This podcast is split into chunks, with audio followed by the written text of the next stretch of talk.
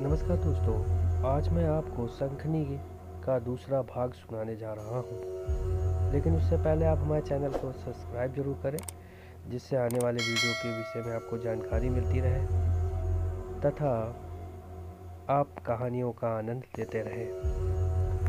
दोस्तों, जैसा कि जानते हैं कि पहले भाग में रोहन एक कैंप में जाता है, जो उसके स्कूल द्वारा लगाया जाता है। उस कैंप में रोहन एक गुफा में पहुँच जाता है और वहाँ पर वह एक गड्ढे में गिर जाता है, जिसके बाद शंखनी द्वारा उसका अपहरण कर लिया जाता है और शंखनी रोहन का शोषण करती है। इधर रोहन के मित्र, दोस्त सभी लोग रोहन की तलाश करते हैं। ऐसा करते करते लगभग आठ माह बीत चुके हैं। रोहन का एक घनिष्ठ मित्र, निशान, वह रोहन को खोजने का प्रण करता है और लगातार आठ महीनों से रोज जंगल जाकर वह रोहन को खोजता है। पर एक दिन उसके दिमाग में एक बात आती है, क्यों ना उस जगह से ही तलाश शुरू की जाए जहाँ से रोहन गायब हुआ था। और वह यह सोचकर उस गुफा की ओर चला जाता है। वह उस गुफा में जाता है और देखता है कि इस गड्ढे से ही रोहन गायब हुआ था। तभी उसे अचानक एक अजीब सा पत्थर दिखाई देता है, जिसमें एक विचित्र जीव की आकृति उभरी हुई थी। वह उस पत्थर को अपने पास रख लेता है और इधर उधर कुछ देखने लगता है। तभी उसे अजीब सी शंख की आवाज़ सुनाई देती है, जैसे कोई बड़े बड़े कदमों से गुफा की ओर चला आ रहा हो। वह एक पत्थर के पीछे छिप जाता है।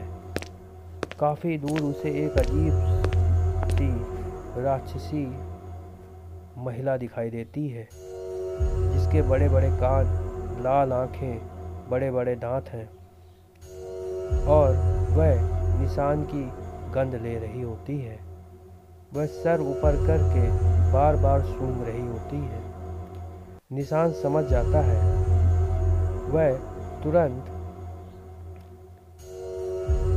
पास में पड़े चमगादड़ के मल को अपने कपड़ों में लगा लेता है। इधर शंखनी गुफा में प्रवेश करती है और बार बार निशान की गंध लेने का प्रयास करती है।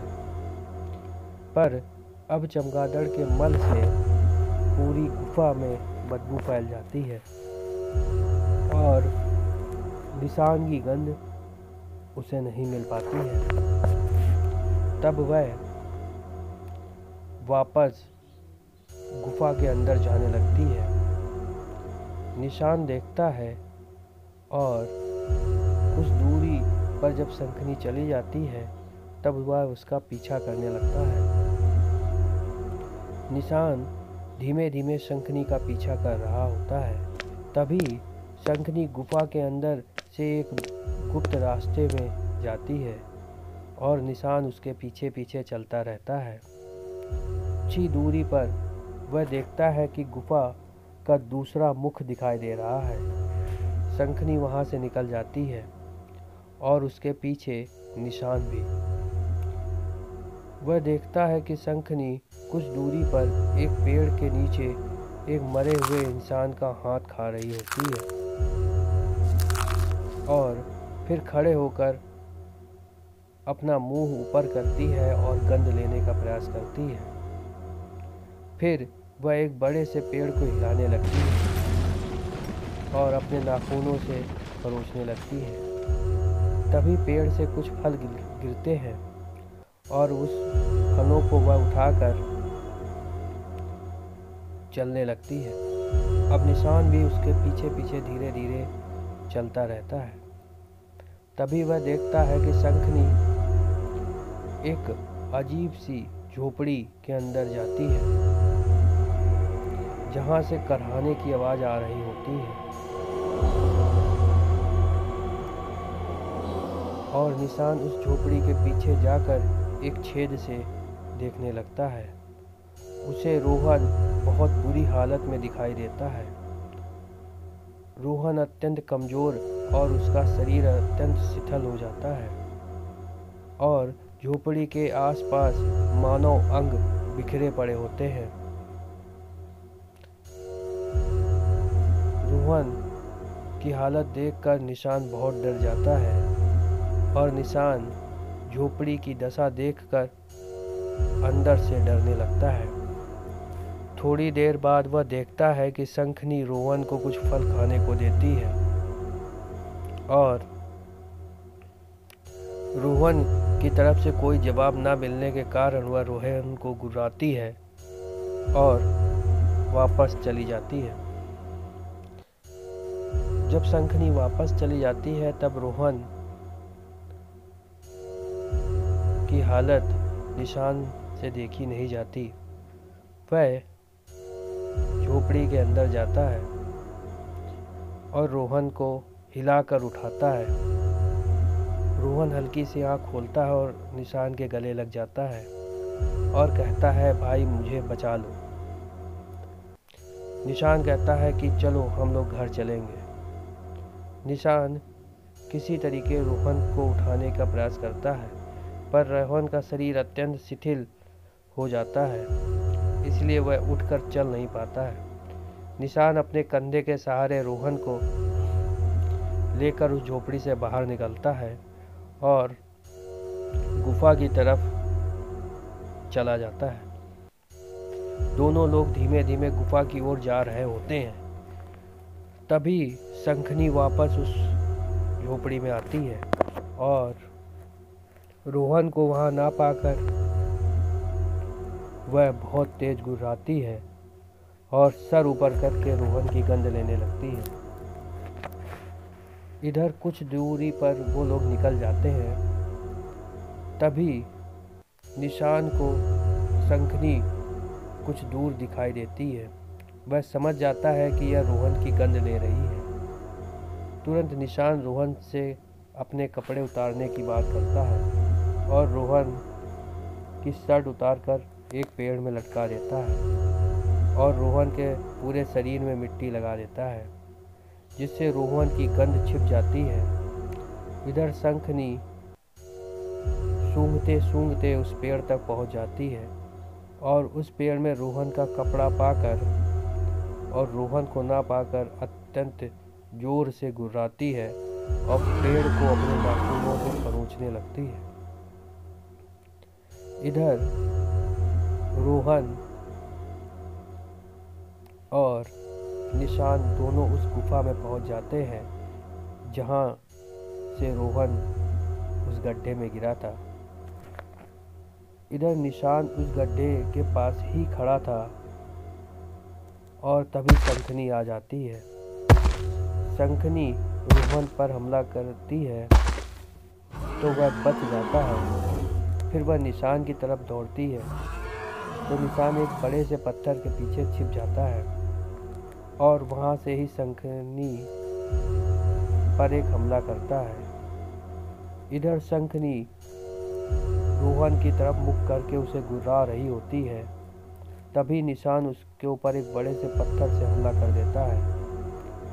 और शंखनी बहुत तेज गुर्राती है और एक हाथ के झटके से निशान को दूर फेंक देती है।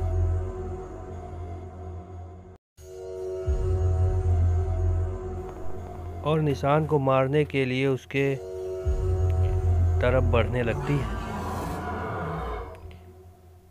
बीच में वही गड्ढा होता है जिसमें रोहन गिर पड़ा था। वह बढ़ ही रही होती है कि रोहन अपनी शक्ति इकट्ठा करके शंखनी को धक्का दे देता है और पास में ही गिर जाता है। शंखनी उस गड्ढे में गिर जाती है। फिर निशान रोहन को लेकर जंगल से बाहर निकलने लगता है। थोड़ी देर पर वह लोग एक सड़क पर पहुँचते हैं, जहाँ पर काफ़ी इंतज़ार करने के बाद एक कार आती हुई दिखती है। निशान उस कार से लिफ्ट लेता है और कार रुकती है। तभी शंखनी वहाँ तक पहुँचती है, लेकिन तब तक वह लोग कार में बैठकर निकल जाते हैं। शंखनी एक पेड़ के पास खड़े होकर यह सब देख रही होती है और वह बहुत तेज गुर्राते हुए उस पेड़ को खरोचना शुरू कर देती है। नाखूनों से वह इतनी तेज खरोचती है कि पेड़ कुछ ही देर बाद टूटकर गिर जाता है। इधर कार में बैठा व्यक्ति निशान से पूछता है कि तुम लोग इस जंगल में क्या कर रहे हो? और तभी वह उस पत्थर को देखता है। कहता है, यह पत्थर तुमको कहाँ मिला? यह अत्यंत ही रहस्यमय पत्थर है। क्या तुम जानते हो इसके बारे में? निशान कुछ नहीं बोलता है। वह कहता है कि मैं नहीं जानता। और तब वह रोहन की कहानी उस व्यक्ति को सुनाने लगता है कि किस तरह रोहन जंगल में खो गया था और कैसे जानवर से उसका सामना हुआ। और यह सुनाते सुनाते कार आगे बढ़ती चली जाती है और आँखों से तथा कैमरे की दृश्य से वो छल हो जाती है। दोस्तों, यहाँ संखनी का दूसरा भाग समाप्त होता है। आप तीसरे भाग में देखेंगे कि उस पत्थर में क्या रहस्य छुपा हुआ है तथा किस तरह शंखनी रोहन से मिलने का प्रयास करती है और जिसका जो कारण है, वह अत्यंत विचित्र और रोमांच से भरा हुआ है। तो दोस्तों, बने रहें हमारे साथ। हमारे चैनल को करें फॉलो करें शेयर करें, जिससे यह कहानी की रोचकता और बढ़े और हम आपके लिए नई नई कहानियाँ हमेशा लाते रहें। धन्यवाद दोस्तों।